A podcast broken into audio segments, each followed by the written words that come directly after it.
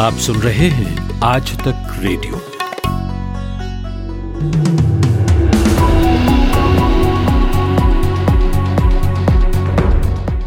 नमस्कार, एक बजे के खास खास समाचारों के साथ मैं माधुरी। देश में पिछले 24 घंटों में पहली बार सड़सठ हज़ार नए मामले सामने आए। वहीं सबसे ज़्यादा छप्पन हज़ार तीन सौ तिरासी लोग संक्रमण से मुक्त हुए। अब तेईस लाख छियानबे हज़ार से ज़्यादा लोग संक्रमित हो चुके हैं। इन 24 घंटों के दौरान नौ सौ बयालीस लोगों की मौत भी हुई। पिछले 24 घंटों के दौरान विश्व भर में दो लाख चौदह हज़ार नौ सौ पिचासी नए मामलों की पुष्टि होने के बाद कोरोना की चपेट में आए लोगों की संख्या दो करोड़ को पार कर गई है। मरने वालों की संख्या सात लाख सैंतीस हज़ार से भी ऊपर पहुँच गई है। कोरोना वायरस में सबसे अधिक प्रभावित देश अमेरिका है। दूसरे स्थान पर ब्राज़ील और तीसरे स्थान पर भारत है। रूस के उप प्रधानमंत्री यूरी त्रुटनेव जाँच में संक्रमित पाए गए हैं।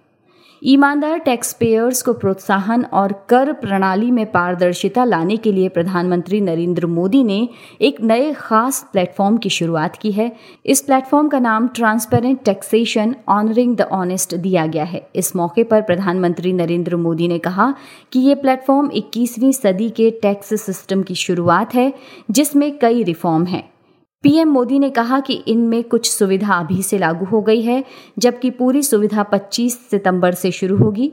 इस कार्यक्रम में वित्त मंत्री निर्मला सीतारमण ने कहा कि सरकार की ओर से टैक्स पेयर्स को फ़ायदा पहुँचाने के लिए इस प्लेटफॉर्म की शुरुआत की गई है, जिसमें टेक्नोलॉजी और डाटा का इस्तेमाल किया गया है। राजस्थान की सियासत में हलचल जारी है। बगावत करने वाले सभी विधायक जयपुर लौट आए हैं।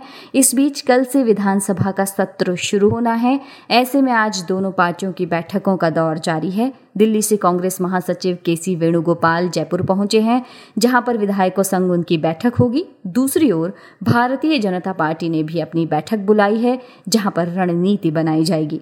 कांग्रेस अध्यक्ष सोनिया गांधी और पूर्व अध्यक्ष राहुल गांधी ने केंद्र सरकार के ई आई ए दो हज़ार बीस को लेकर प्रधानमंत्री नरेंद्र मोदी पर हमला किया है और कहा है कि ये प्रस्ताव पर्यावरण विरोधी है और इससे प्रदूषण को बढ़ावा देने वाले लोगों का मनोबल बढ़ेगा।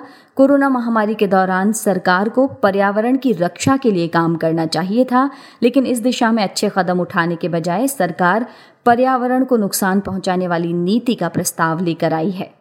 Medical council of India MCI ने उन लोगों को भारत में मेडिकल प्रैक्टिस करने पर रोक लगा दी है, जिनके पास पाकिस्तान अधिकृत जम्मू कश्मीर और लद्दाख पीओ की डिग्री है। जम्मू कश्मीर और लद्दाख का पूरा संघ शासित क्षेत्र भारत का अभिन्न हिस्सा है। इसके कुछ हिस्से पर पाकिस्तान ने अवैध और जबरन कब्जा जमाया है।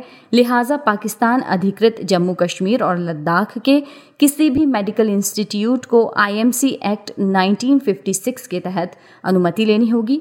पीओ जेकेएल में किसी भी मेडिकल कॉलेज को ऐसी अनुमति नहीं दी गई है। केंद्रीय मंत्री डॉक्टर जितेंद्र सिंह ने एक ट्वीट कर ये जानकारी दी।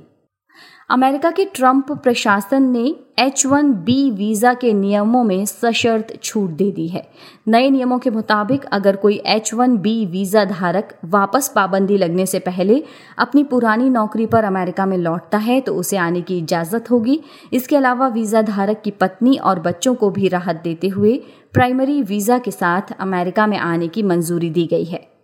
इसराइल की वायुसेना ने फिलिस्तीनी एनक्लेव से कई विस्फोटक गुब्बारे छोड़े जाने के बाद गाजा पट्टी में फिलिस्तीनी विद्रोही संगठन हमास के ठिकानों पर हवाई हमले किए हैं। उल्लेखनीय है कि हमास का गाजा पट्टी पर नियंत्रण है और जिसका इसराइल के साथ लंबे समय से संघर्ष चलता रहता है। इसराइल अभी भी फिलिस्तीन के लिए स्वतंत्र राजनीतिक और राजनयिक अस्तित्व को मान्यता देने से इनकार करता रहा है। गाजा पट्टी से होने वाले किसी भी हमले के लिए इसराइल हमास को जिम्मेदार ठहराता है। दिल्ली एनसीआर में काफ़ी बारिश होने से लोगों को उमस और भरी गर्मी से तो राहत मिली है, लेकिन दिल्ली में कई जगह पानी भर गया है, जिसके कारण लोगों को लंबे जाम की परेशानी का सामना करना पड़ रहा है। आईपीएल की franchisee team Chennai Super Kings के ऑलराउंडर रविंद्र जडेजा चेन्नई में 15 से 20 अगस्त तक होने वाले छह दिन के कंडीशनिंग कैंप में हिस्सा नहीं लेंगे। टीम के प्रमुख खिलाड़ियों में से केवल जडेजा ही इसमें शामिल नहीं होंगे। वे 21 अगस्त को दुबई जाने वाली फ़्लाइट के लिए चेन्नई पहुँचेंगे। शिविर क्रिकेट के अलावा फिटनेस पर केंद्रित होगा। भारतीय पुरुष और महिला हॉकी टीमें 14 दिन का क्वारंटीन पूरा करने के बाद 19 अगस्त से बेंगलुरु स्थित साइंस सेंटर में अपने ट्रेनिंग की शुरुआत करेंगे। मुख्य कोचों और दोनों टीमों के कोर संभावितों के साथ विचार विमर्श करने के बाद ये फैसला लिया गया है कि दोनों टीमों की 19 अगस्त से ट्रेनिंग शुरू की जाए। कोरोना को लेकर सभी दिशा निर्देशों का पालन किया जाएगा। तो ये थे अब तक के खास खास समाचार। नमस्कार। खबरों की हलचल और देश विदेश का मिजाज आप सुन रहे हैं आज तक रेडियो।